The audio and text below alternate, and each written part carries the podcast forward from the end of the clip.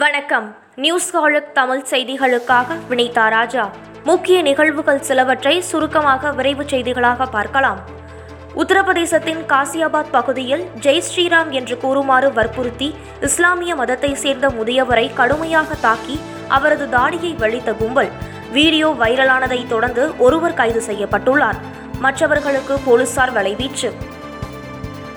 நான்கு இஸ்லாமிய குடும்பங்களுக்காக தாங்களாகவே முன்வந்து கிராமத்தில் மசூதி ஒன்றை கட்டித்தர முடிவு செய்துள்ள பஞ்சாப் மாநிலம் பூலார் பகுதியைச் சேர்ந்த மக்கள் அடிக்கல் நாட்டு விழாவிற்கு வேறுபாடு இல்லாமல் அனைத்து மக்களும் கலந்து கொண்டுள்ளனர்.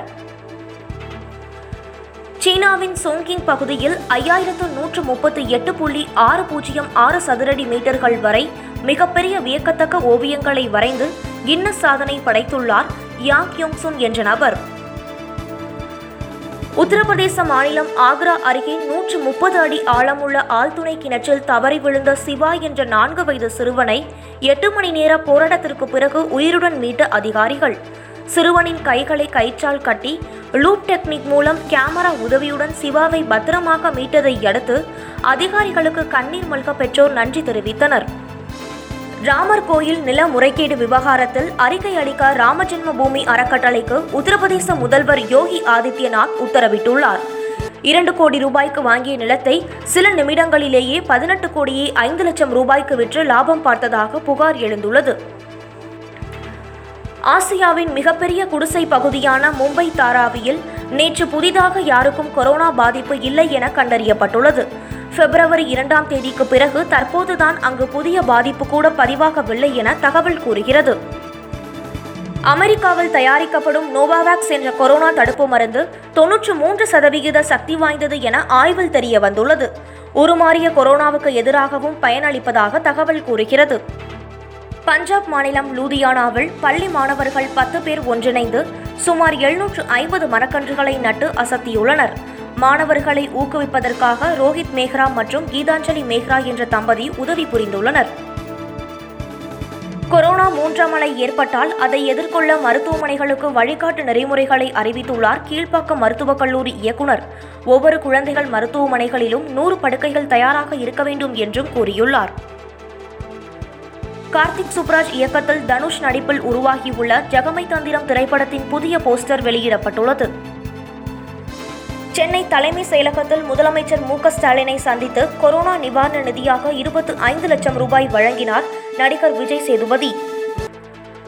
பிரதமர் நரேந்திர மோடியை வரும் ஜூன் பதினேழாம் தேதி காலை பத்து முப்பது மணிக்கு டெல்லியில் சந்திக்கிறார் தமிழ்நாடு முதலமைச்சர் மு ஸ்டாலின். இந்த சந்திப்பின் போது பிரதமர் மோடியிடம் பல்வேறு கோரிக்கைகளை வலியுறுத்த உள்ளதாக தகவல் வெளியாகியுள்ளது. தமிழ்நாட்டில் கொரோனா தொற்று குறைந்து வருவதால் மின் கட்டணம் செலுத்த இனி கால அவகாசம் நீட்டிக்கப்பட மாட்டாது என்று மின்சாரத்துறை அமைச்சர் செந்தில் பாலாஜி கூறியுள்ளார். தமிழகத்தில் ரேஷன் கடைகளில் பதினான்கு வகையான மளிகை பொருட்கள் விநியோகம் தொடங்கியது. கொரோனா நிவாரணத்தின் இரண்டாவது தவணையாக இரண்டாயிரம் ரூபாயும் வழங்கப்படுகிறது. விபத்தில் சிக்கி மூளைச்சாவு அடைந்த கன்னட நடிகர் சஞ்சாரி விஜயின் உடல் உறுப்புகளை தானமாக அளிக்க அவரது குடும்பத்தினர் முடிவு செய்துள்ளனர். பள்ளி மாணவிகளுக்கு பாலியல் தொல்லை கொடுத்த புகாரில் சுஷில்ஹரி பள்ளி நிர்வாகி சிவசங்கர் பாபாவை பிடிக்க டெஹ்ராடூன் விரைந்தது சிபிசிஐடி தனிப்படை போலீஸ். சிவசங்கர் பாபா வெளிநாடு தப்பிச் செல்லாமல் இருக்க லுக் அவுட் நோட்டீஸ் கொடுக்க உள்ளது சிபிசிஐடி இருபத்தி ஏழு மாவட்டங்களில் டாஸ்மாகில் மது விற்பனையில் ஒரே நாளில் மட்டும் நூற்று அறுபத்து ஐந்து கோடி ரூபாய் வசூலாகியுள்ளது. அதிகபட்சமாக மதுரை மண்டலத்தில் நாற்பத்தி ஒன்பது கோடியே ஐம்பத்து நான்கு லட்சம் ரூபாய்க்கு மது விற்கப்பட்டுள்ளது. இந்தியாவில் மொத்த விலை பணவீக்கம் இதுவரை இல்லாத அளவுக்கு உயர்ந்ததற்கு பிரதமர் மோடியே காரணம். பிரதமர் மோடி தினமும் பெட்ரோல் டீசல் விலையை ஏற்றியது உணவுப் பொருட்கள் விலை ஏற காரணம் என்று பிரதமர் மோடி குறித்து ப. சிதம்பரம் விமர்சித்துள்ளார். கீழடி அகழாய்வின் ஒரு பகுதியாக உள்ள மணலூரில் முதல் முறையாக குழந்தையின் எலும்புக்கூடு கண்டறியப்பட்டுள்ளது.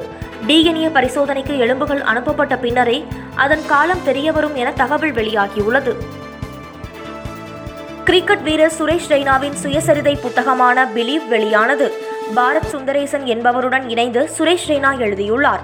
ரெய்னாவின் கிரிக்கெட் வாழ்வில் மட்டுமின்றி தனிப்பட்ட வாழ்க்கையில் நடந்த சுவாரஸ்யமான சம்பவங்களும் இடம்பெற்றுள்ளதாக தகவல் கூறுகிறது. செய்தியாளர் சந்திப்பின் போது தன்முன் இருந்த கொக்கோ கோலா பாட்டிலை ஓரமாக வைத்துவிட்டு தண்ணீர் பாட்டிலை எடுத்துக்கொண்ட நட்சத்திர வீரர் கிறிஸ்டியானோ ரொனால்டோ கொக்கோ கோலாவிற்கு பதிலாக தண்ணீர் குடிக்குமாறு அறிவுறுத்தினார். பெட்ரோல் டீசல் விலையில் எந்த மாற்றமும் இல்லை. நேற்றைய விலையிலேயே விற்பனை செய்யப்படுகிறது. அதன்படி பெட்ரோல் லிட்டருக்கு தொன்னூற்றி ஏழு ரூபாய் அறுபத்து ஒன்பது காசுகளாகவும் டீசல் லிட்டருக்கு தொன்னூற்றோரு ரூபாய் தொன்னூற்றி இரண்டு காசுகளாகவும் உள்ளது. இத்துடன் இந்த செய்தி தொகுப்பு நிறைவடைந்தது. நன்றி வணக்கம்.